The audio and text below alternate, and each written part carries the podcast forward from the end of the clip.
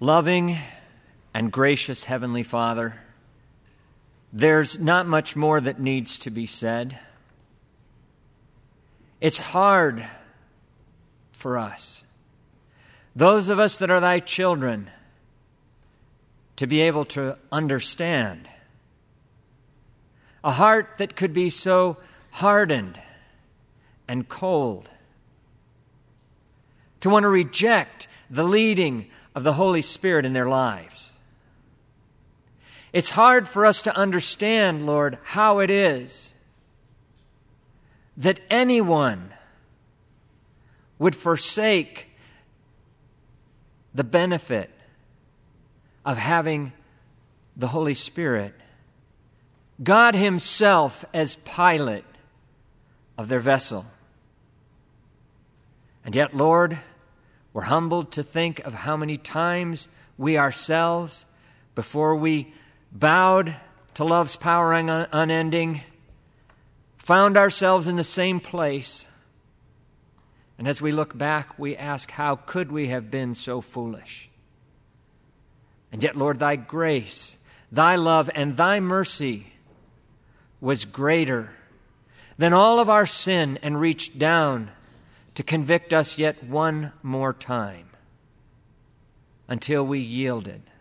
Father, we would pray that those that are lost and outside of the fold might realize the precarious position that they find themselves in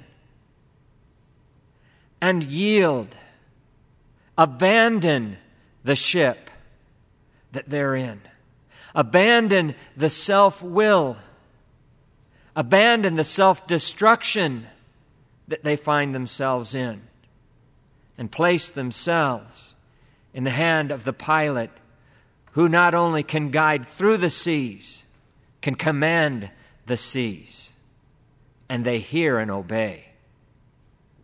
And Father, for those of us that are thy children, help us to listen to the pilot. Help us to not be foolish and think that we can do it on our own once we've given our lives to Thee as well. Lord, it's not our boat. It's not our vessel. It's not our, our course that was set. It's yours. Give us grace.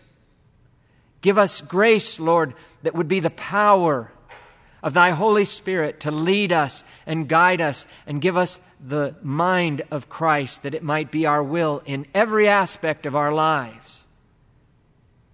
For we pray all these things in the name of the one to whom we yielded our lives because he paid for them, our Lord and Savior Jesus Christ. Amen.